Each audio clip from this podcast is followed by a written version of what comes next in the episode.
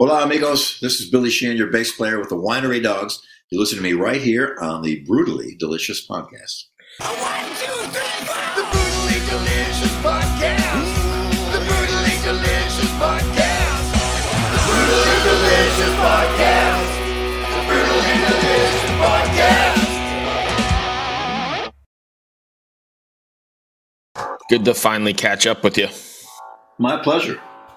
Been a long time. I remember seeing Talas back in like mid 80s at L'Amour in Brooklyn. Oh, legendary shows, yeah. Yeah. Hey, do you have video at all? Yeah. There it is. Ah, sweet. Yeah, legendary shows back at L'Amour. Yeah, we uh, we wouldn't go on stage until 1 a.m. I was thinking about that the other day, like um, living in New York, some of those shows, I mean, you, like you said, it's one o'clock, midnight, one o'clock, even later. We were getting home like 4, 4.30. And I, I couldn't yeah, do that now if I tried. No kidding, same here. Our crew would be loading out after the show, and the sun would be coming up. Yeah, isn't that crazy? And L'Amour was such a great place, like legendary. Fantastic. Oh, it's great. I loved it. So anyway, let's talk about the Winery Dogs. All right. So new album three, I guess, released last week. What's been the response so far? overwhelming. We uh number three on the national on the all inclusive charts uh, on Amazon. Oh wow. Unbelievable. So uh, uh and uh number one on the hard rock charts. I, I haven't had time to check on it lately because I've been responding to my social media comments and uh, emails, and it's uh, you know uh, no joke. It's really been a pleasantly uh, a pleasant surprise. It was quite overwhelming. And that's pretty cool, though, right? Because after like uh, I think it was about seven years since the last record, right? Yeah, In the weird in the weird culture we live in, where the attention span is like thirty seconds, it's nice to be like fully accepted that many years later. people can't remember what happened last week, let alone. I know. I know. I mean, you look at this like the one song, thirty seconds people listen to, and then they move on. So that's great that you're you know fully accepted and back in swing again. Yeah, it's very nice. Well, we have some incredible fans. Uh, we're pretty close with them. Our first tour, we did a, we took a break and did a, a camp, you know, where we got together and had musicians come and we'd play with them and fans and at this uh, setting in upstate New York and uh, jam packed with people. We made a lot of lifelong friends, really. And so we've always been really close with our audience anyway. So that's that's really nice to see, and they've been very kind to us, uh, as witnessed uh, the, this week. Yeah, absolutely. So you mentioned tour. You guys are getting ready to go out on the road again. What's it like preparing post pandemic? You're getting ready to get back out there again. Good question. It's chaos because I haven't been I haven't played in three years, so uh, I had to get all my gear together, my wireless together, my bass pedals together, my basses, uh, you name it, all kinds of stuff I had to do. So I've been working flat out for about the last two weeks. Finally, everything's about ready to be uh, uh, picked up, packed and picked up, uh, and then we. Uh, our first show is the 15th, I believe, in Greensburg, Pennsylvania Right. and that's a great spot for us. I remember back in the in the in the days uh, we were talking earlier, L'Amour days. We there's a club there called Stage One, and we used to play there all the time. And uh, great city for music uh, area there uh, in Greensburg. It's right outside of Pittsburgh, so we're that's a nice place to start. Nice. So I know you're a professional, been doing this for most of your life or whatever, but do you have any nerves after being or concerns after being uh, you know away from playing live for so long? Or is it just gonna be like riding a bike? Oh, it's very much like riding a bike. I've done it thousands of times, literally.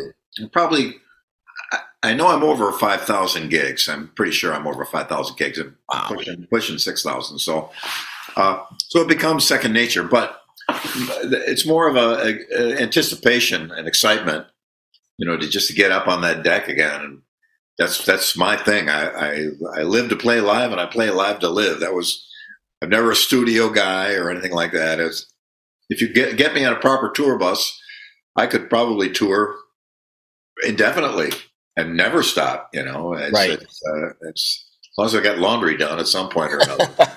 so we mentioned it a little bit earlier, but you know, you've been in this for so long. Do you do you uh is it difficult to get on the road and do this because of you know, I mean we're all getting up in age, right? Do you prepare differently or no, I'm I'm in pretty good shape. Amazingly, I, I'm very thankful for that. Uh, My health is good, no problems. Uh, I'm uh, still excited about this thing, this bass. Uh, I'd be driving my car somewhere, I get an idea. Oh, I got to get home and try this, you know. So uh, I'm so thankful for that. I don't know where it comes from or how it got built into me, but I'm still fascinated with this. I can sit with it for hours. I get up, feed the cat, come down here in my little studio and work for hours. And I got my uh, iPhone with me and I'll put it on selfie video and I'll play to the phone. Okay, here's the thing. Uh, different than the last thing, but now we do it in a minor key and, you know, just, uh, just all this bass ideas, song ideas, uh, riffs and licks. And I got my, uh, my iPhone, iPhone is pretty jammed with videos of me some some sitting there in my underpants, so it will remain private. Don't worry. Right, we don't want to see those. You don't. but uh, uh, I'm still excited about playing. And uh, few years ago, a guy wrote to me and said, I've, I've, I've been playing bass for six months and I'm bored. What should I do? And I wrote back, quit. This Yeah, give it up. If you don't have that kind of excitement, it's not worth it, right? No kidding. I, I've been doing it for 56, 57 years now. And uh, I'm still, it's still exciting. There's still so many new things to learn. It's unbelievable. You And, couldn't uh, have imagined when you started, though, that you'd be this far into it, right? No, I, I, I didn't. But uh, it's again, I'm super thankful for that. However, that's built into me. Right. That's been a real saving grace because, uh, uh, and in the worst of times, pick this up and go. I tell people, yeah, I played bass a long time ago. I'm not not doing well in life, and I said, well, go back to ba- play. It's the best therapy in the world, or guitar, or drums, or piano, or whatever it is. Uh, it's really a, a wonderful thing, and I think it's a great mental exercise that shows up in abstract ways and other things. I mean, you're mapping things out. There's arithmetic to it. There's logic to it. There's tones and frequencies and identification of sounds, and it's it's a it's overall a wonderful thing. I wish we had music in schools now, like we did when I was young. There was. Music appreciation and uh, uh, band and uh, stuff like that doesn't exist anymore. But it's really a great thing for people. There's a wonderful book called "This Is Your Brain on Music." I forgot the author's name, but I had written about it, and he wrote to me, and we had a wonderful uh, back and forth. And it just tells like what you know how what a great advantage it is to play music, to know music, to listen, even to be a fan, to listen, and and and I'm sure you have music going on in your head All the time, right? all the time. It's unbelievable. That that's just kind of a good thing. I I, I have a a massive amount, and it's incredible how quickly my memory will come back with the slightest little inclination of a hint of something. I remember I hadn't listened to Disraeli Gears by Cream in probably 25 or 30 years, and I. Uh, I was in LA and I, I got a copy on some format. I think it was cassette at the time Right. The moment the first snare hit of Strange Brew hit, I instantly remember the entire record because I listened. Music to it. Music has the craziest way of doing that. I mean, you can automatically put on, you know, for me, it's a Judas Priest record or whatever. And all of a sudden, I'm like back in high school and oh, it's exactly amazing. where I was. It's crazy.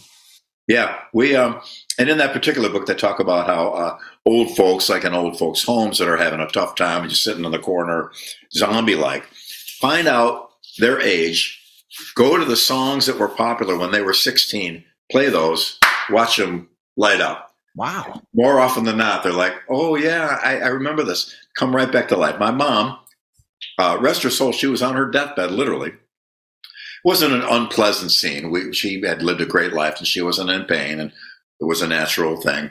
And the family was there, and we're kind of standing around, and you know, trying to make small talk and comfort her. And my sister says, "You got your your laptop with you?" I go, yeah. He goes, "Put some Sinatra on." I did. Man, my mom. Oh yeah, she remembered the the song, who wrote it, you know, his, uh, all the details about his band, like instantly.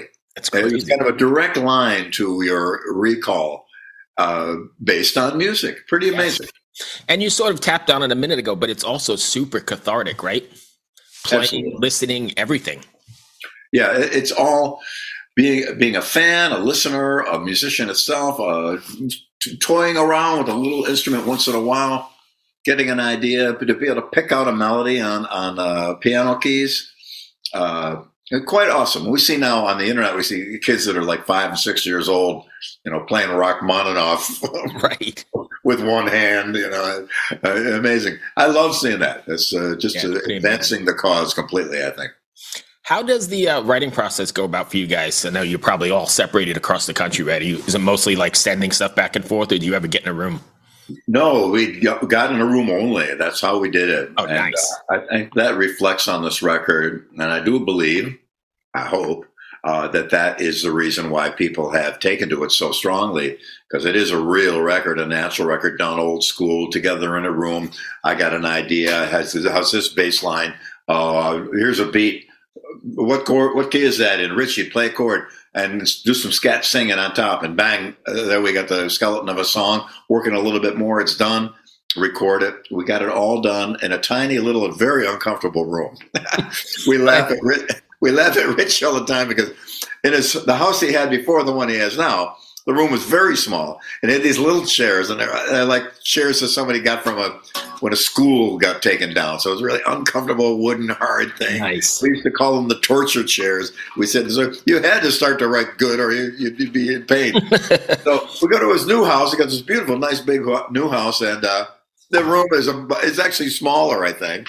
And uh, I had to sit on a little amp. Mike's cymbal was right about here, next to my ear, and we were jammed in. But it's funny and it's cool, and we don't mind. And it's uh, I love working with a group of people to work on a song. Uh, Yes.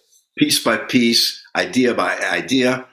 And a great thing happens, I believe, uh, that everybody contributes to the song. So later on, as you're playing the song, or if the song happens to become a hit or become popular, that's all part of, of all of you. You know, it's it's uh, no one's left out. Where a lot of times some guy will come in one song and he wrote it and he did everything. We're playing it, and you know, it's you're really you know I enjoy playing it and my bass part is on there and that's good. But you know, I I would have changed the way they did that chorus, Right. but I couldn't say anything. You know, this And way the- we can. Yeah, and in the end, I think it's more organic and more immediate, and I I think you're right. People probably notice. And I think I, I'm certainly not comparing myself or any or anyone I know it to the Beatles, but they were a template for a lot of things. They were one of the first bands to start writing their own songs. Uh, and uh, Elvis didn't write a song. Sinatra didn't write a song. The, the, the, big phenomenon before the Beatles, which was Sinatra, Elvis, and then the Beatles.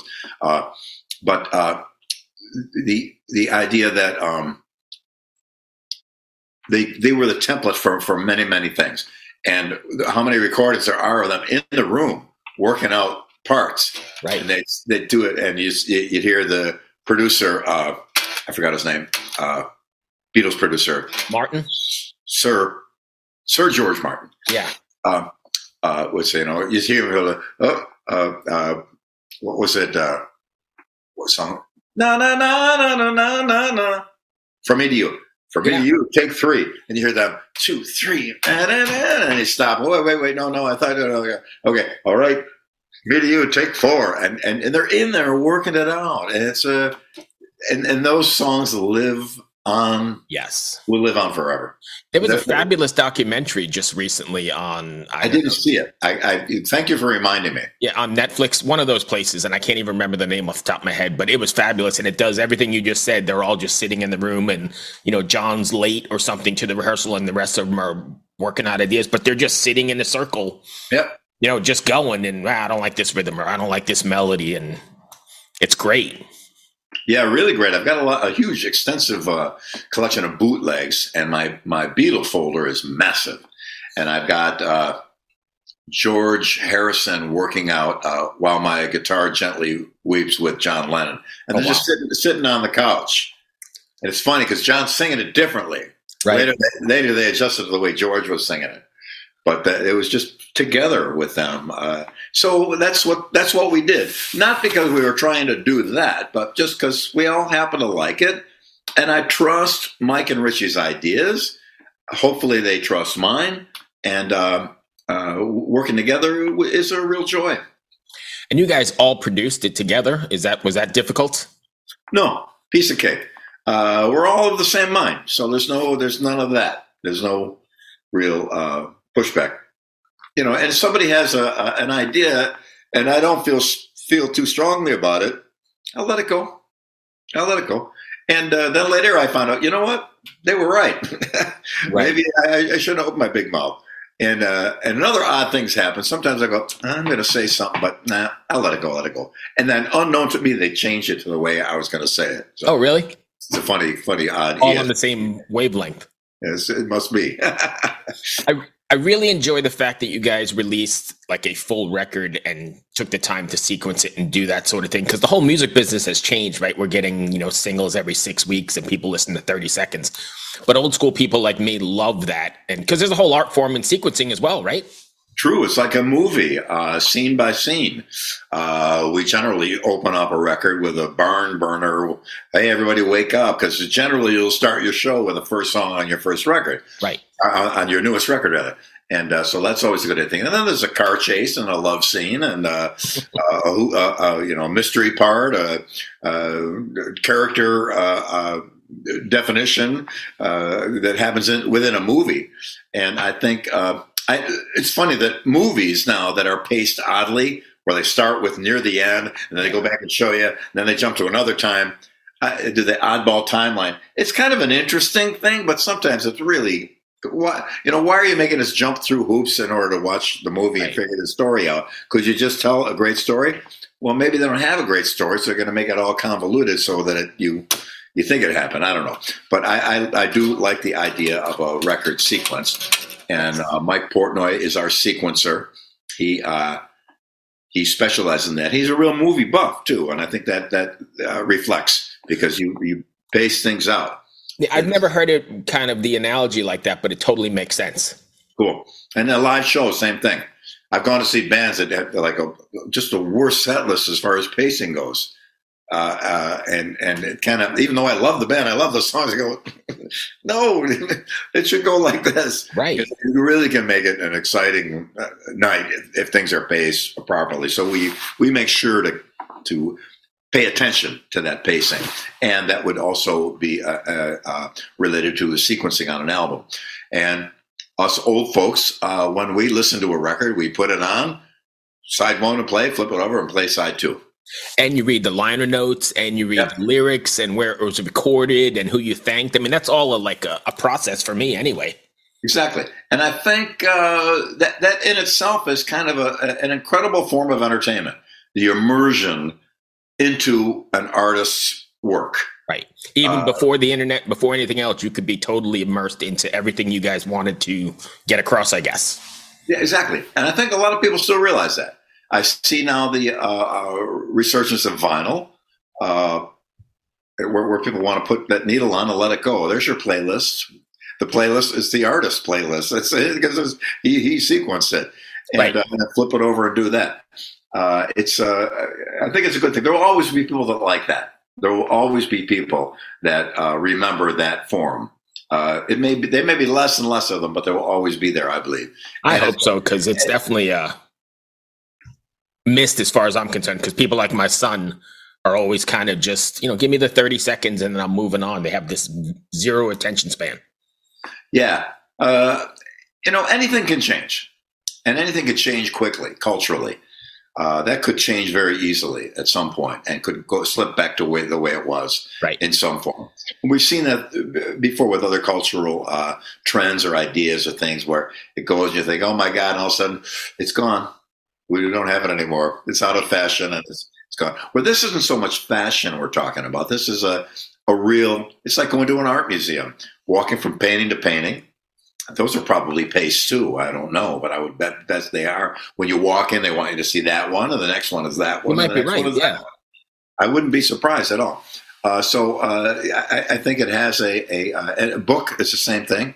You know Yeah. you, how, how, you, how you sequence that. So it, it is definitely part of that. When you tell a story, uh, even a, a verbal storytelling is like that. So I, I think that'll always be there. And I believe uh, uh, the pandemic, with people sitting around at home uh, in their homes and they couldn't go anywhere, we saw a, a lot of people thinking things through a little differently than they had before. I, I 100% agree. And I, I'm- I'll let you go shortly. But I was thinking just the other day that I think we're going to see, like you mentioned, the pandemic, but I think we're going to see like an artistic renaissance because everybody was at home, like perfecting and honing in on their craft and not just in music but you're going to see and you're seeing it now. Some of my favorite bands are putting out some of the best works they've ever done. You're going to Oh, see great. art and literature and everything right I, I believe so. Yeah, I would get up, feed the cat, come down here to my little studio And and work. hit it, hit it for hours and rediscover things I'd forgotten, fine tune things that I abandoned, and come up with all kinds of things. And I, I, uh, I'll see how it goes on the live shows, but already I feel way more confident with a lot more new things and new ideas and new approaches. So uh, there's a silver lining to that very, very dark cloud. yeah absolutely i think so but that brings me to the end of my questions um what do you guys have you're going to this tour takes you quite a ways right Yeah, we're out for most all this year and spilling into next year now. And uh, the fact that the record is doing so well means uh, even more promoters from different countries and areas are contacting us Right. for days. So it's going to be a long year, uh, but I'm ready for that. I'm I mean, ready that's to go. good it's better than sitting home for sure That's for sure. Absolutely. Awesome. I want to thank you for taking the time and for your contributions to the uh, the hard rock scene. Like I said, been a fan forever. Great to speak with you. Very kind of you, Bruce. Uh, thank you for having me on and uh, uh, wishing you the best. And uh, if you get out, if we're playing near you anywhere, come on out to a show. And uh, my best to your listeners. And uh, thanks for having me. Thank you, my friend. Stay safe on tour, and we'll talk to you soon. You got it, man. Thanks a Be million. well. Righto. Bye. Hey, you. Do you have any plans this year? Ha! How's that going? Did you get 2020? Well, welcome to a brand new podcast called 2020, where myself, Benny Goodman, and my good friends Corey Payson and Siobhan Cronin from the band Lost Symphony also got 2020. And since the world ended this year, we decided why not just check in with some of our friends in the music industry and see how everyone's doing. We're going to get a candid look at life on and off the stage, as well as the mindset of some of the most successful people in the entertainment industry. New episodes drop every Sunday and Wednesday at 9 p.m. Eastern. And you can listen at 2020-d.com, soundtalentmedia.com, or on your favorite podcast app.